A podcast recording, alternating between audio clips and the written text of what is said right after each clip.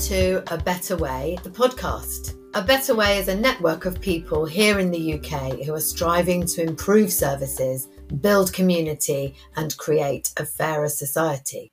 The aim of the podcast is to showcase stories about new and often radically better ways of transforming the way we do things, mainly by focusing on four areas. One, putting relationships first. Two, listening to each other. Three, sharing and building power. And four, joining forces.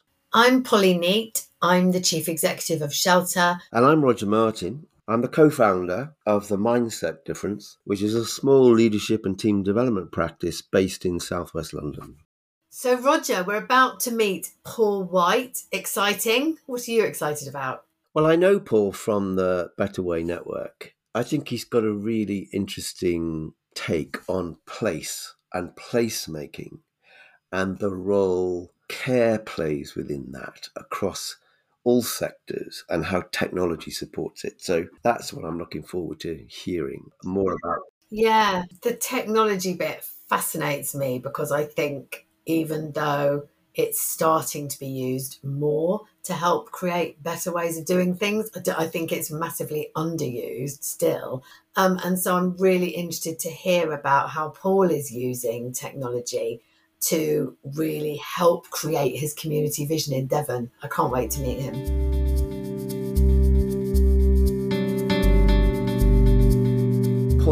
Welcome to A Better Way. Yeah, lovely to meet you. Nice to meet you too. Thank you for inviting me. Looking forward to it. So, Paul, we kind of like to start each episode by giving you some space to tell us about the field you work in or the world you think, you know, the world you see yourself occupying, the job you've got, you know, however you think about the, the role that you have in life, to just paint a picture of that for us. I always find it quite difficult, actually, in some respects, because it's it's so large. And when I talk about it to people, people often comment that it's so large. But I guess um, having sort of followed and pursued a professional career for a, a, long time, and and the goals of wealth that usually get associated with that, I I I came to the frustration of not achieving what I wanted to achieve in that space, and probably realizing that actually that I was chasing the wrong dream. And I happened across the non-profit sector and what the non-profit sector was doing within our society, within our communities.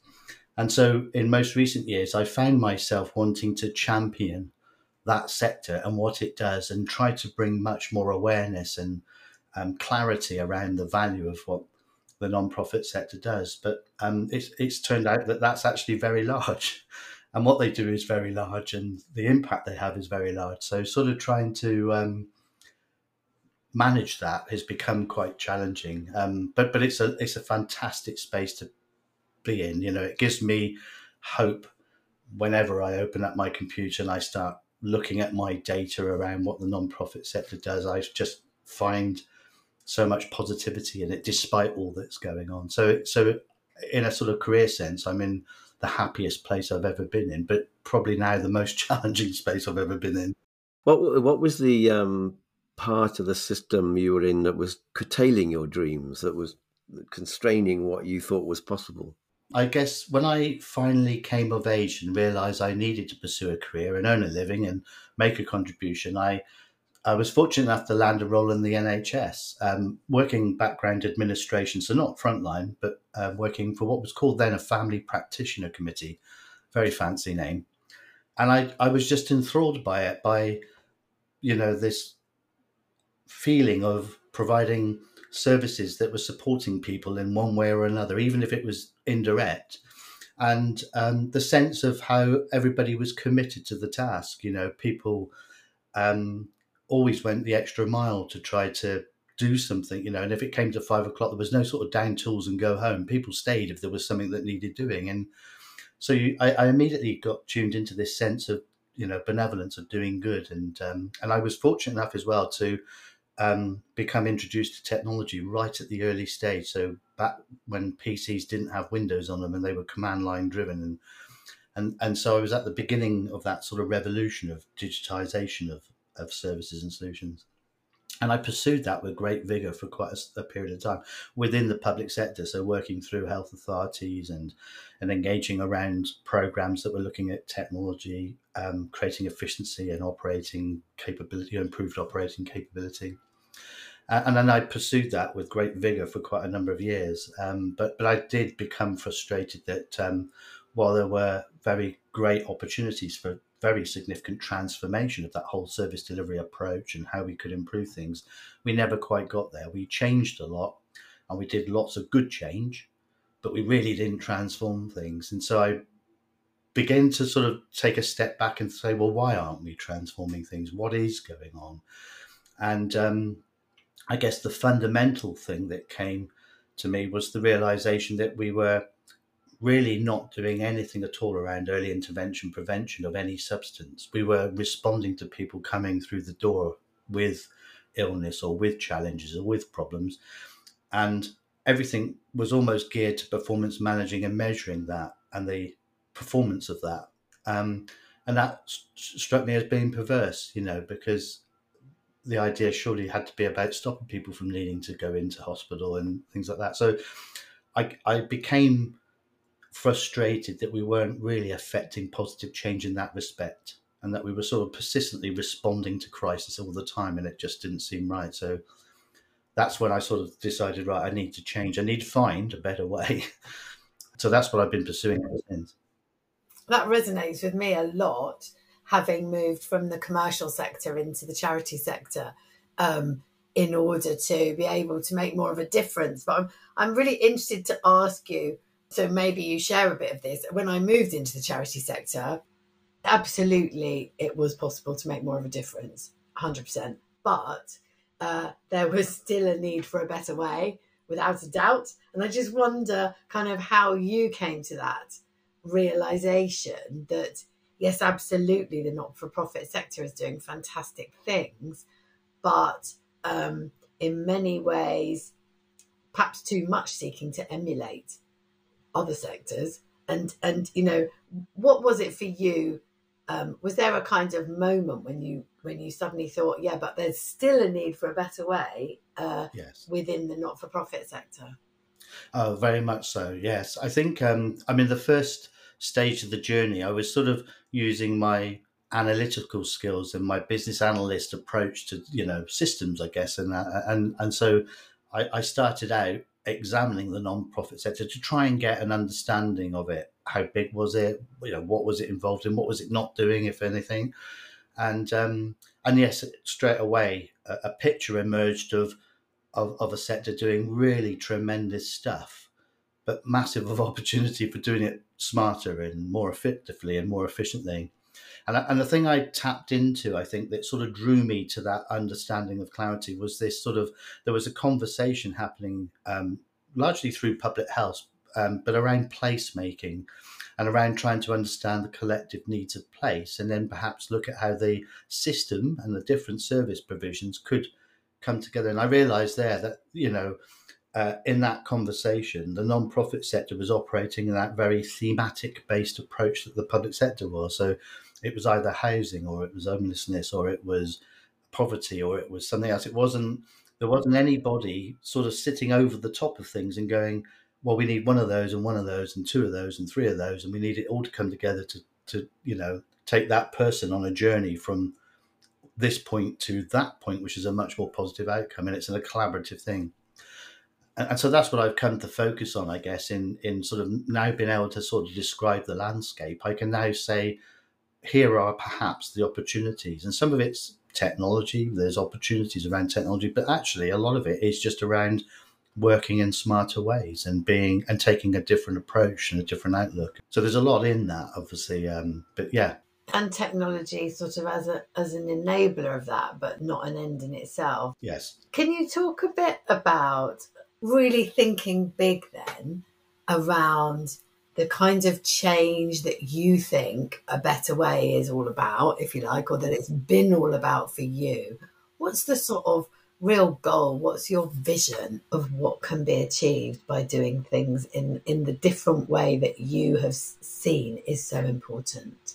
Yeah, I, I, I can because I've got a cunning plan that I'm working on at the moment. We love a cunning plan. You've also got a personal story connected to that, haven't you? Yes. The the other thing I think, um, and it's good to sort of pick up on that because that did that's what's really underwritten uh, all of my investment of time and effort today.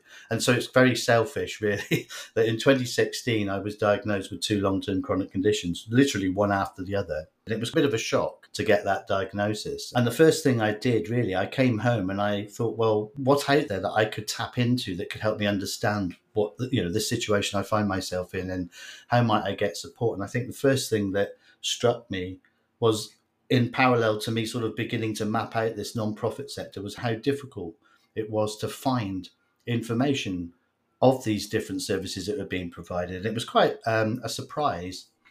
And the other thing that really, I guess, was significant was thinking, uh, being a typical male, um, I'm shocked that I've got this diagnosis, but you know what? I don't really feel that bad, and I don't know that I need to do that much about it, you know? And so I sort of didn't. I kept it to myself for a little bit until eventually I did disclose and share with my wife the diagnosis I'd had and the and the treatment that I needed to be. Um, so you you initially didn't share it with your wife, even? No, I sort of. I guess I was a bit dismissive of it in some respects because I didn't. I, I, while I obviously had symptoms, and that's what drove me to getting a diagnosis. I thought they were solvable myself, and I didn't really need to burden anybody else. I could just crack on, and I'll I'll come out the other side one way or another. But obviously, over a period of time, I realised that wasn't going to happen, and I think that was helped as well, um, sadly, by another diagnosis for another condition. So it's now gone from two to three, and more recently a fourth. So it's sort of a recognition that actually I'm I have definitely seriously got to do some things different in my lifestyle, and to do that, I need help. Obviously, there was that trawl around privately to the non-profit sector to see well who else out there could support me, and I couldn't find anybody immediately. Uh, and it wasn't that they weren't there, it's just that they don't really advertise and promote themselves particularly well. So this is where the technological opportunity comes in, even if it's just a web page. But the other aspect was, you know, the realization that actually I don't really care for myself as well as my wife cares for me.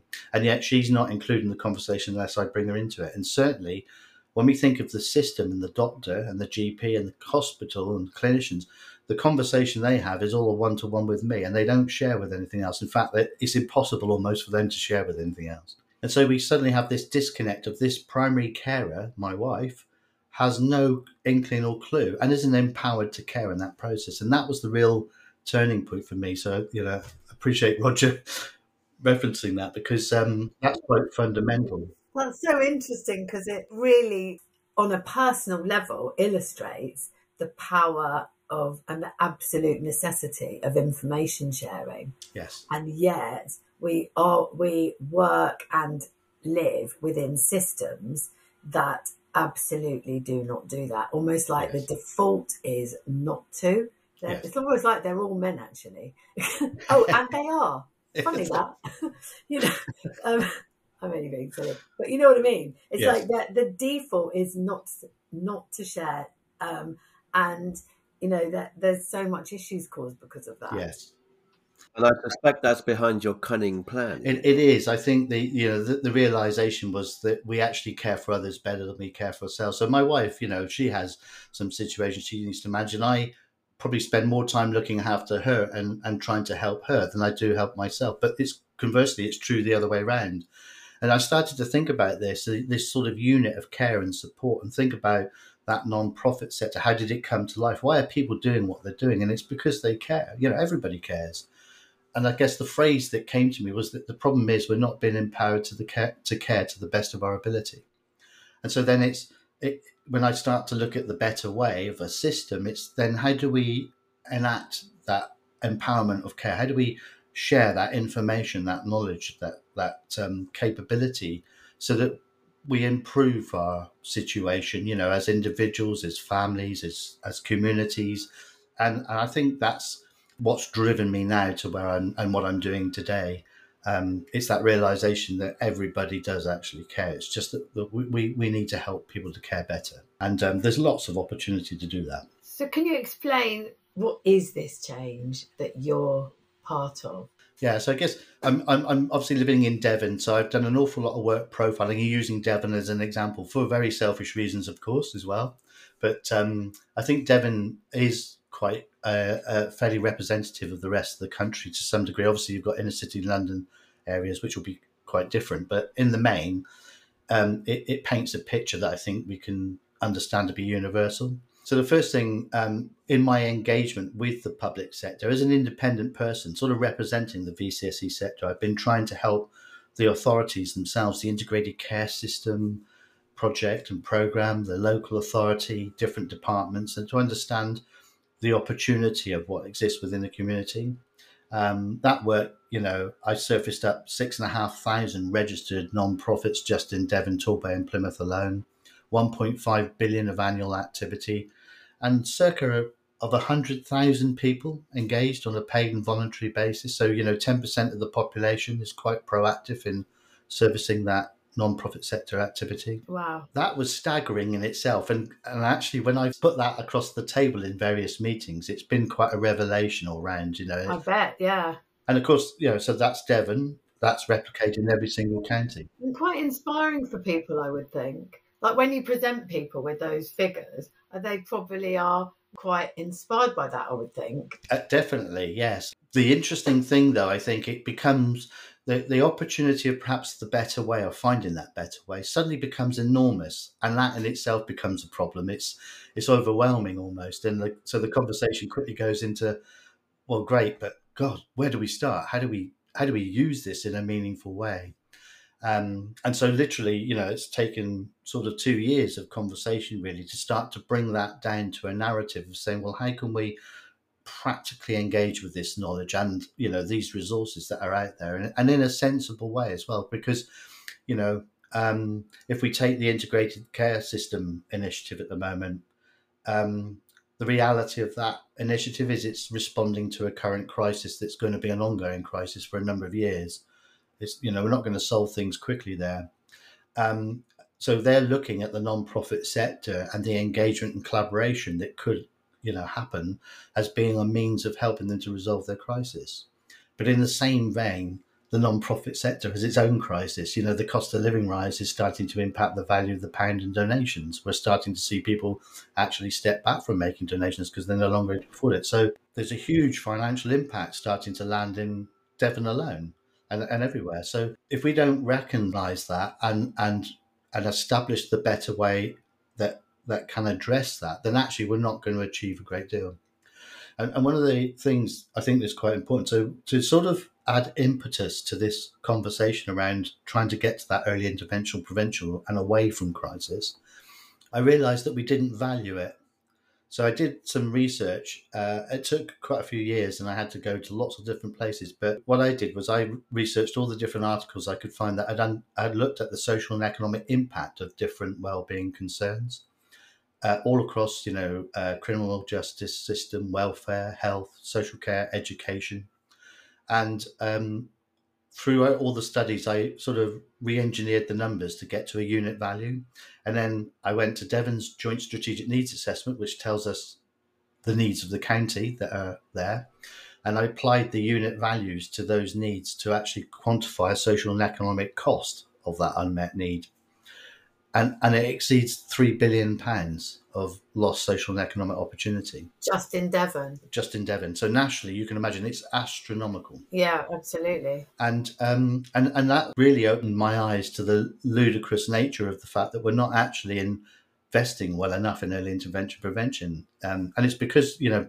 before now we couldn't measure it. So I'm hoping that what I've produced can we can stand up and this is one of the solutions as a well-being measure that people could apply. So um, local community innovators and entrepreneurs that are looking to stand up a new community service provision can tap into those numbers and add those numbers to their business case and hopefully that will accelerate them being able to get the resources they need to get going. In a previous life i, I was an accountant right? Can you just explain that 3 billion again just so it's clear for the audience three billion of unmet need. Paint, paint a picture of what that actually means. Yeah. So um, in the every county, every public health area has to produce what they call a strategic needs assessment, which is basically looking at the population. Some of it's real numbers, but some of it's estimated. But but the idea is it's it's a determination of what sorts of things do the population need support and assistance with, and it and it does go beyond just health care. You know, it's into social care as well and other educational factors. You know, so the obvious headlines that we hear about frequently is obesity, isn't it, and smoking, for example. But it, there's lots more to that, and so what's happened over many years is lots of different academic um, researchers have undertaken studies to look at a specific theme like smoking or uh, coronary heart disease or whatever it might be, and and explored it in the context of understanding the social and economic cost. Within that, there is direct public service costs, for example. So, you know, um, somebody obese suffering a, uh, an event that men, means they have to have a hospital treatment or a hospital intervention. So they perhaps end up in A&E and there's an associated cost attached to that. And then there's the treatment while they're in the hospital. And then there's the post-hospital treatment that might need to carry on after they come out. So it's looking at those direct costs, but then also looking at the lost, if you like, economic opportunity of somebody not being able to work, and they, so therefore there's a loss sort of in productivity, if you like. And I think in some cases as well, it's gone further to look at the impact it might have had on others in family. You know, so we hear all the time, for example, about unpaid carers and the contribution, the very significant contribution they made. Um, I'm mindful that in the news today, we're we're hearing about the um, people that are not contributing economically and we want to try and get them into contributing economically but i wonder how many of those are actually unpaid carers that can't contribute economically because their life is dedicated to providing care to somebody else. So it'd be really interesting to see what the actual numbers of that look like. But so it's that context you know it's the it's the social impact as well as direct costs that are uh, drawn out of the public service system as well as consequential costs that might you know come into play. So it takes a kind of in the round, holistic yeah. view of a place, really. Yes, I think if you, yeah, so the idea of the measures that I produce, this, I'm calling it the sort of social return on investment measure. So it's it sort of goes beyond social value. It's looking at those well-being um, impacts, and then saying if we can then, um, you know, come together to resolve the collective challenges of place, those measures then start to give us some way of understanding outcomes and hopefully um, what I'd, I'd like to think is that ultimately it can sit alongside this GDP and growth perspective. So we're not entirely focused on just GDP and growth, that we're saying, can we pursue GDP and growth, but in a well way without making people sick, you know, as we, as we go through that process? Can we understand what a well community looks like? And that's incredibly radical, isn't it? Because actually, you know, the way in which the whole um, public and voluntary sector system is designed is absolutely not that. It's a kind of crisis often caused actually by system failure, which is then somebody picks up the pieces of crisis intervention, probably temporarily, and you know, and it goes round and round. I guess one of my questions would be though, so because that is how the system works, that's how all of us are conditioned to access the system. We're conditioned to access support in a crisis. We're not conditioned to come anywhere near. In fact, you know, that's almost like the last thing you want is to come anywhere near a service uh, at the you know at the first sign of a problem you're like oh god the last thing i want is services involved in my life. And i just wonder how we overcome that so that we can you know at, at the sort of at the interface with people end of it if you like. Yeah uh, that, that's quite uh, neat because that dovetails into the next solution i'm sort of proposing but so the you're right uh, um, i mean in my analysis of the non-profit sector, I would say it's closer to early intervention than anything else. Um, but it's not quite there. And the, and the reason it's not quite there is, I think, because in itself, it's not able to transfer some of the skills and capability it's got back into the community directly into people's homes, if you like. So we come back to me and my wife's scenario. You know, how does my wife gain access to intelligence and information that just helps her to care for me better? and then conversely, how does it work the other way around? And I think that's the that's the the, the bit that's missing in the jigsaw at the moment. Um, so one of the things, you know, so so if we if we just sort of you know take a line at the minute, we recognise that we've got this massive public sector doing stuff, and it's you know in Devon it's about three point four billion pounds worth of spending in the NHS and local authority alone. And then we take the non-profit sector, six and a half thousand organisations, hundred thousand people, one point five billion, and yet in the middle of those two is still sat this three billion pounds worth of unmet need. So, so what that says to me is that if we're going to deliver any substantive change and turnaround in that state, we need more resource and capacity. So the then question comes to, well, where do we get the more resource from? And well, that's the people in the homes. That's how we, you know, if we can train them to be more early interventional and preventional, to see the crisis emerging and start to reach out to get the support for them to help the other individual, if it's not directly for the individual themselves, then suddenly we genuinely have an early interventional prevention approach taking place. So it's so I think that bringing things to that place-based view. So the the other proposition is to map literally everything. So we we there's an initiative that local authorities pursue called asset-based community development. Um, where basically they map the non-profit sector. So I'm going a bit further and saying, well, let's map the entire commercial sector as well. Um, because I, I, and again, this was a revelation to me. You know, ninety nine percent of the businesses in the UK are SMEs, very small businesses actually. In Devon, of the forty seven thousand registered business, thirty seven thousand employ less than four people. So their community service offerings, even if they're not social enterprises and they're offering, you know, for profit based businesses, they're still very community orientated and focused on what they're doing and their connection points. So it's it then starts to say, well, the system needs to include them as well as the non-profits. And I think that's how we potentially have the ability to start to increase in capacity and bring some new resource to the whole process. Um, the other element is that um, by having it visually accessible in a map form, you know, really simple, click, this is where I live. Oh, this is what's around me. Here's all the different services, and here's the different types, and here's what they're doing. Um, there must be thousands, if there's a hundred thousand people that do get off their sofa and go out and do something charitable or benevolent, is there another hundred thousand that are sat there wanting to do something but don't know where to go and how to start?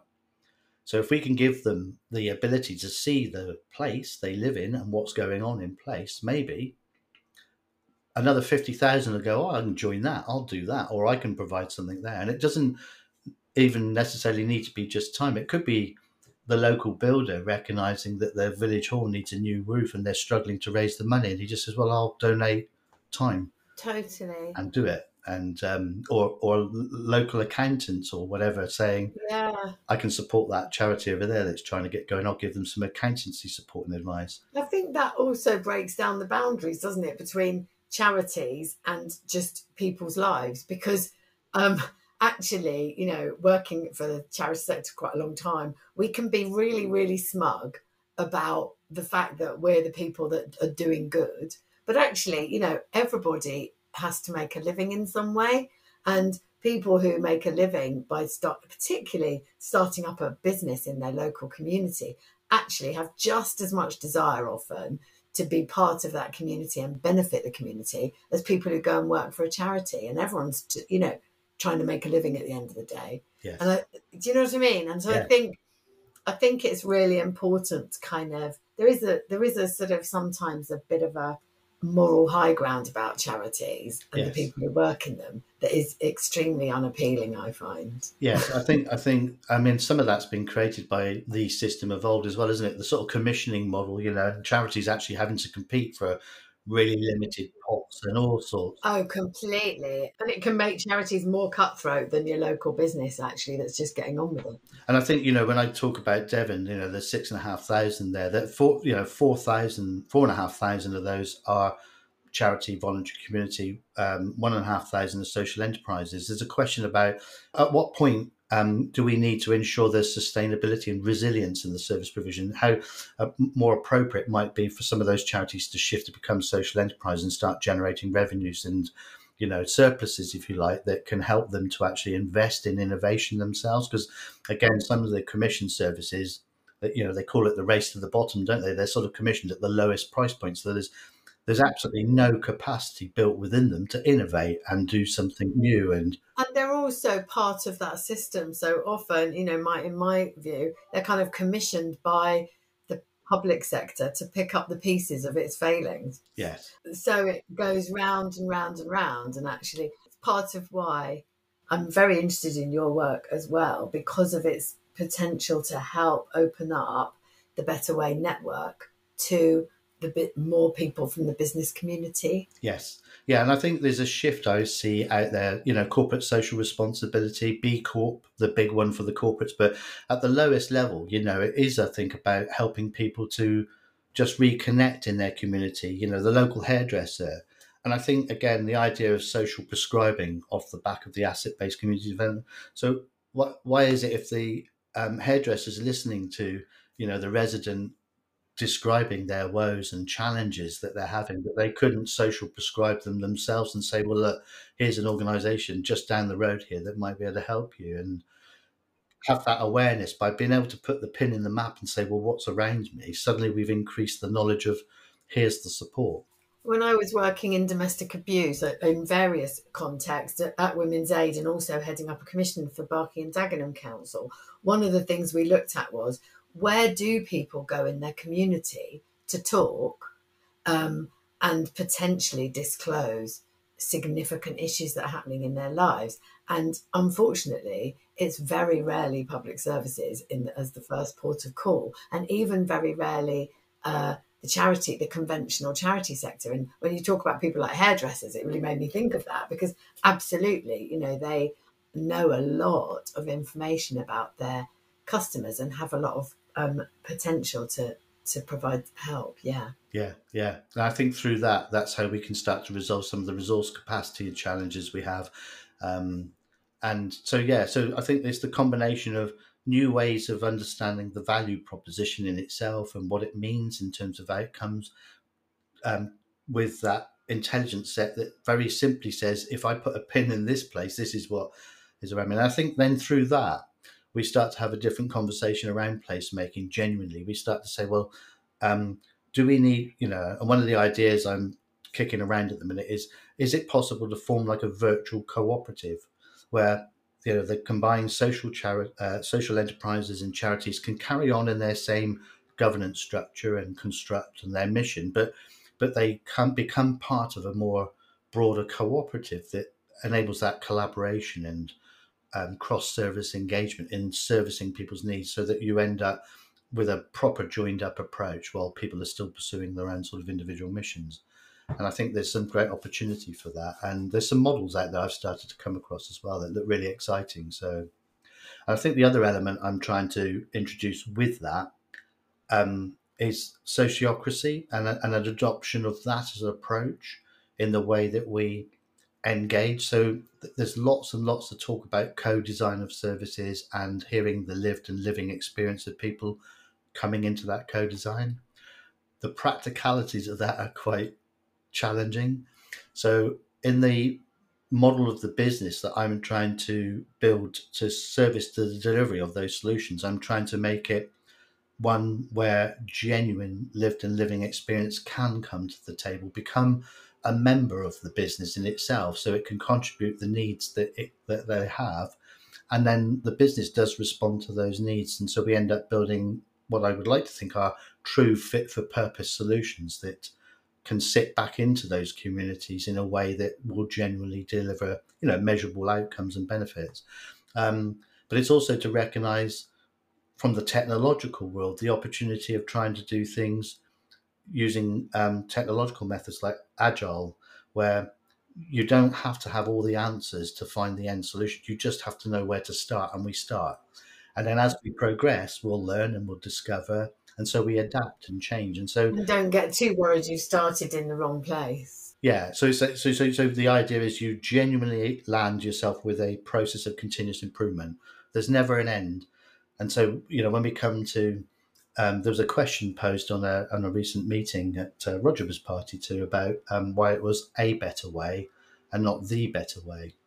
And for me, the difference is that the better way suggests that you reach an end and a conclusion and it stops. Exactly. Whereas a better way says every day there's still something better that you can do. And I, I think that's the reality. Our system, you know, and that's where if I roll back to the public sector, those big transformation change programs that were supposed to change the world, they didn't, you know, and they were always set on a premise of this is the budget, and at the end of this budget, we'll have stopped and we'll have achieved everything. And the world doesn't work like that. It, it needs agility, it needs iter- iteration, you know, and that's we need that embedded now, not just in the way that we deliver our technology, but in the way we construct our businesses and our services. Can I just ask a quick question? So you're talking about bringing to use the jargon, lived experience into this approach that you're talking about. And I just wondered, um, you know, previously before that, you were talking about um, social value and proving social value.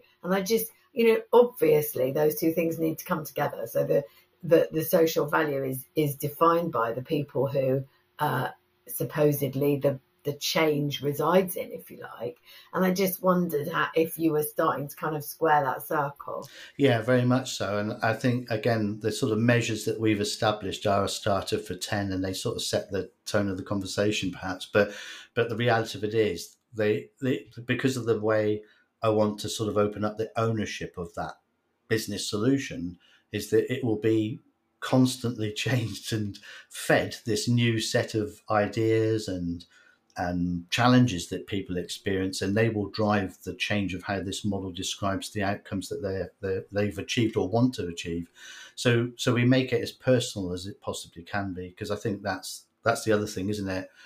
When you you get sucked into the system, you become. I mean, I I was always a little bit staggered when I was working in transformation and change programs. How sometimes you'd have a social worker working alongside you and trying to do some sort of systems change, and they were taking a very business like view.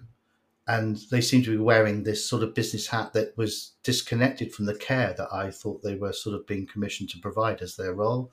And yet, when they left work, you know, you'd find out that actually they had an elderly relative they were caring in. So they switched from the corporate social worker mode to just the personal person code. And, and it's sort of it's the way the system's created us in some respects. And I think it's it's surviving individuals surviving within a system that that requires a huge amount of um, uh, effort on behalf of people who work in it, um, but also and is very stressful and actually doesn't always show you know value the kind of human connections that you're forging as a professional. It's valuing other things. So it's actually going right back to what you were saying, isn't it, about what we value being that human connection um, rather than um, maybe a set of kind of system defined outcomes that are that aren't feeding the right things. Yes, no, exactly that.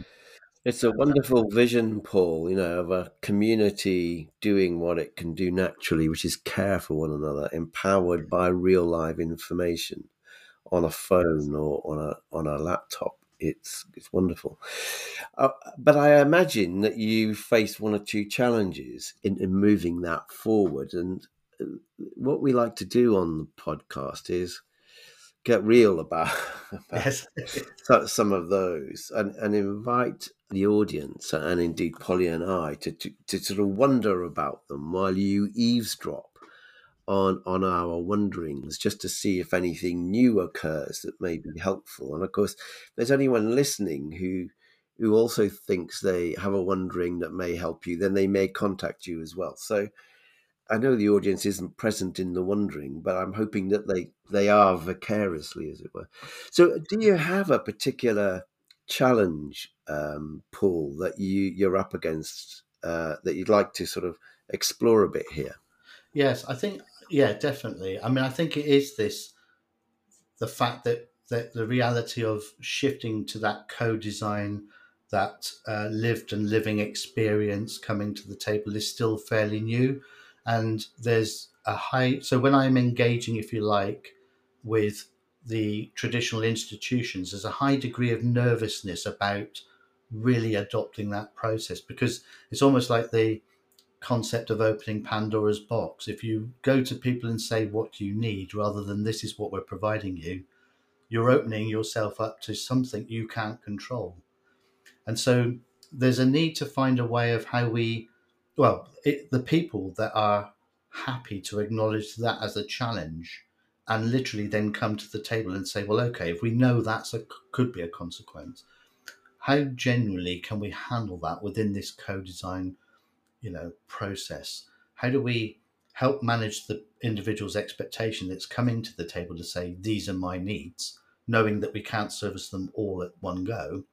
But how do we translate that still as a plan of action and then manage the expectation on what's delivered when? You know, it's it's it's to me, I think it's still perhaps can be addressed in part by the sort of traditional project management mechanisms of you know just setting out a plan and milestones and just being communicative about that but but i don't know i find i'm still struggling with some of the institutions in that conversation and i think the other element is this sort of sociocracy this the the business model is not it's it, it's out there there there are people practicing sociocracy and doing really fantastic and wonderful things but when i go for the financial institutions that might provide grant funding support to me, introducing that concept to them is still new to them.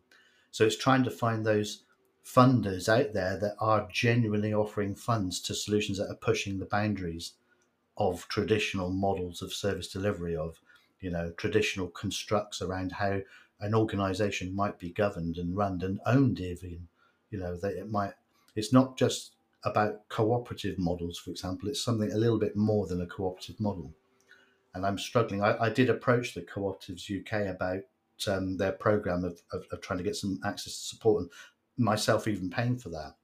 And um, because my articles didn't truly align to the cooperative principles, which is actually what I wanted the help on, they didn't feel they could help me. So it's sort of like, well, that's I, I want to get to where you want me to be, but I need your help to get there. And so so there's some gap in the way that uh, I think there's innovators. There's too few innovators, I think, and funders sitting at that table of saying, how do we radically do something different?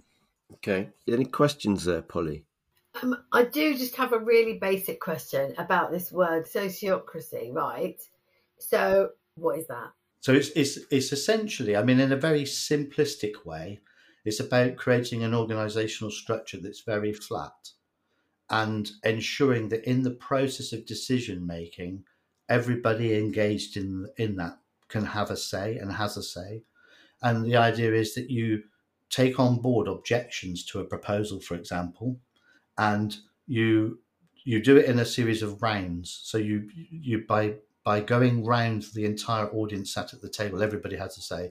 If there are objections, you get the opportunity to understand those objections and explore them. But the point and objective of the exercise is to arrive at an end where you just reach a, an agreement in principle to go forward. So you might not resolve all the object- objections, but you, but you do arrive at a point saying, but, but what we have is good enough for us to go forward.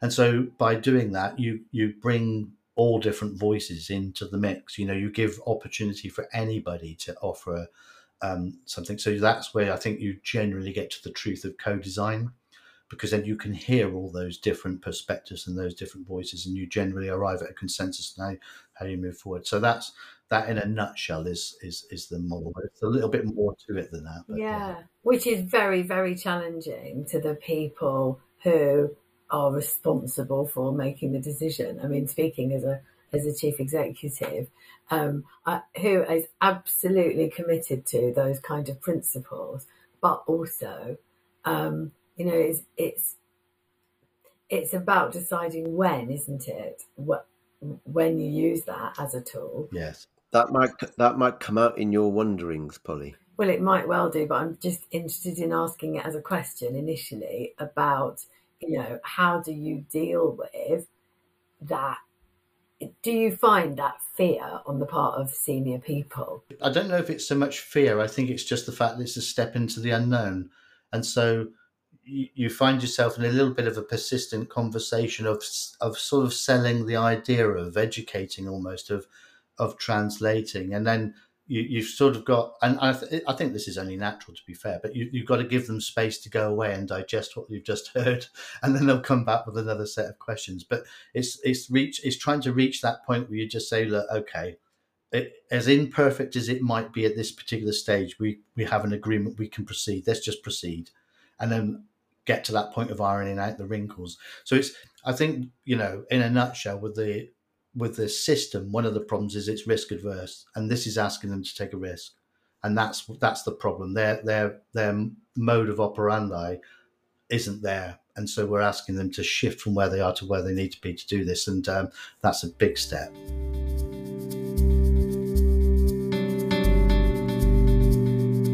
Okay, so Paul, can I invite you to do the um, obligatory switching off? As I tried to explain, the reason for this is so that Polly and I don't pick up any facial cues from you while we, we allow our minds to wander freely and wonder about what you the, the issue you've raised just to see whether something new emerges for you. It may not, and it may. So if you could turn your screen off um, momentarily, we'll wonder. Then when we are dry, um, we'll ask you to turn around and tell us of anything new that struck you while you were listening in. Okay. Yeah. Polly, do you want to start? One thing that I wonder is how the process of this um, sort of sociocracy process, uh, how you make sure the benefits of that are clear to the people with lived experience who are in the room and making sure that they are getting something out of it. And I guess that's something that I would wonder about. Can I just build on that? Because I wonder whether it needs a different name. I, kn- I know it might be a great academic word. Well, that's why I asked about it. Yeah. And you can you can contrast it with democracy and autocracy and sociocracy. But I just wonder if you've got to explain it, whether it's the right word. Yeah, no, well, I, I agree with that. I guess my other big wondering was around what I touched on about the fear that this will definitely engender, actually, not only in senior decision makers. I mean, I find that um, it, it evoke real genuine, I guess, co production or in much more deep involvement challenges everybody in an organization. And I just wonder whether there's something about lived experience and learned experience and the coming together of those two so that they are both being valued in the conversation but and and but equally valued. And i wonder whether that's kind of a way round that fear because actually once you you realize that there are people who work in these organizations who have their own lived experience. There isn't a kind of dividing line between people with lived experience and people who are paid to make decisions. There's actually, we all have lived experience and learned experience. Yeah, I, mean, to build on that, around the where the blockage in the system, where livelihoods are perceived to be at stake, and I think Paul described it as institutional nervousness. In, in these conversations in the Better Way Network, I hear that a lot, and it, it, it comes up. It's so often presented as well. It's a dead end now. You know, they're not. They're never going to change because they got vested interest in keeping the service designed the way it currently is. So you know, we can't go any further. And I, you know, I think that if we're going to really listen to to others and we're going to put relationship first, we've got to understand that nervousness and fear, because there are also stories of people who come out of institutions, service providers, into the voluntary sector or into other fields and get much more fulfillment because they feel they feel they're doing more good outside of the system than they ever could do within it. Now, I wonder whether what I wonder whether we need to be much more imaginative around how we help people give voice to that institutional nervousness and start to paint alternatives or, or explore alternatives with them that reduces the anxiety and at the same time gets more good done you know in paul's case in in in a in a place you know people caring for each other in a keep in a in a place empowered by technology at their fingertips to know who needs what when. So that's what I wonder about. And I wonder, in response to that, whether some of it is actually about what we value, about people's role that is within the system. So I, I, I kind of think people, uh, particularly at the moment, people who are working within, I guess, especially elements, uh, aspects of the public sector, feel very undervalued and part of that actually is because um, the system has become overwhelmed. And actually, there has to be a better way. It's like, I wonder whether we're actually now at a real crunch point. I wonder whether Paul's work helps us to um, point the way towards valuing different things as a way out of the kind of overwhelmed sense that we currently have if you see what i mean because if people people will be afraid and the less they feel that their current contribution is valued within this new vision the less the more afraid they're going to be yeah and i'm hoping on the podcast we'll hear more from people in the public sector who have broken out of the system have done things in a better way to you know in some cases get some astounding results albeit localized rather than nationalized so I'm I'm all wondered out. Are you, Polly? Yes, I'm really interested now to hear a bit more from Paul. Okay. So um, Paul, if you could rejoin us, just focus on anything that's that was resonated that you know, rather than go over it all again. What what particularly stood out for you? I, I think there's a narrative in there that I need to work on. I can work on, and I think it's reminding people this is actually all about them, regardless of what role they have in society or what institution they're working for. This is about life. It's about their existence within a community and the impact to them. And and I think um, so. I think there's something about the narrative, about the personalization of this, the need to remind people or, or enable people to just stay connected and grounded in the communities they're within, despite what role they might be performing. And then I think the other bit, in particular, about the nervousness. I think it's it is about how we tap into those other resource opportunities. So if they feel that there is this potential of losing control, there is a mitigation to that. You know, there is a way of identifying how a sudden increase, a sudden demand that's going to put bring you know renewed pressure onto individuals that are doing frontline services can actually be mitigated a bit, can be managed carefully because I, th- I think, and I think the other thing I've got to be mindful of, as you, as I think you said, Polly, it's about re-evaluating what people in the service are doing as well. They all care.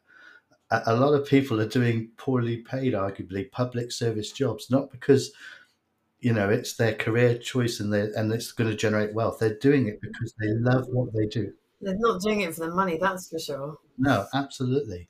And so um, again, it's it's about valuing that care in itself. So, as I look at my social return on investment measures, I wonder if there's a way I can draw out some very specific measures that re give us a, a way of re-looking at what these people do in their day-to-day jobs um, and what they do as individuals, not about the service itself. What what what positive contribution they make by just going sometimes that extra mile or doing that extra thing that they didn't need to do or spending that extra 10 minutes listening to somebody because all of that is fundamentally important isn't it?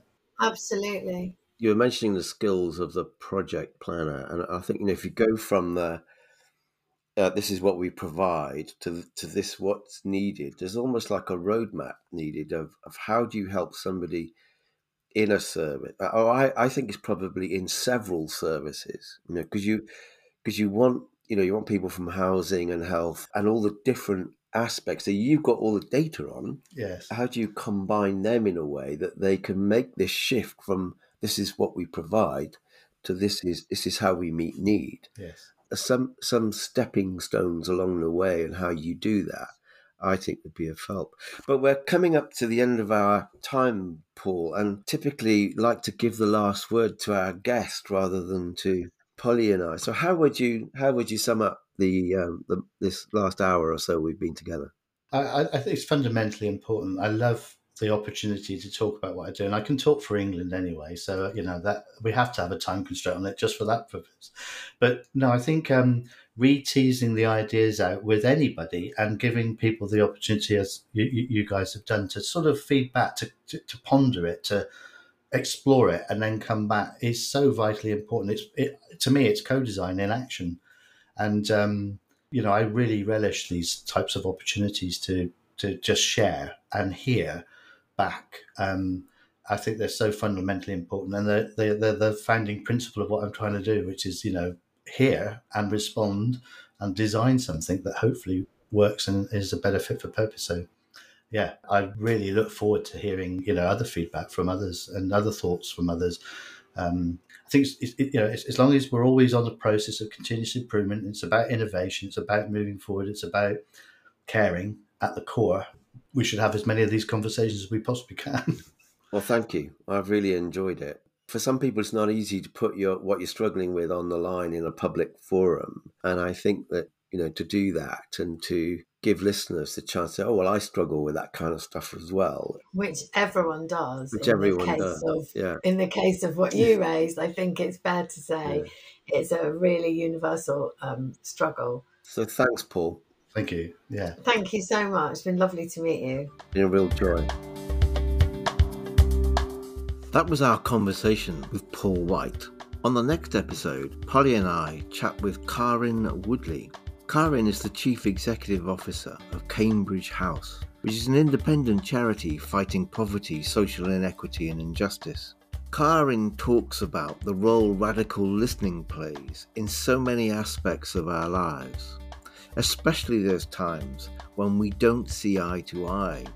In the meantime, please make sure to subscribe to the podcast to keep up to date with future episodes. You can also get in touch with us and or our guests by using the contact details in the episode notes. Until next time, thanks for listening. We'll be back very soon on A Better Way, the podcast.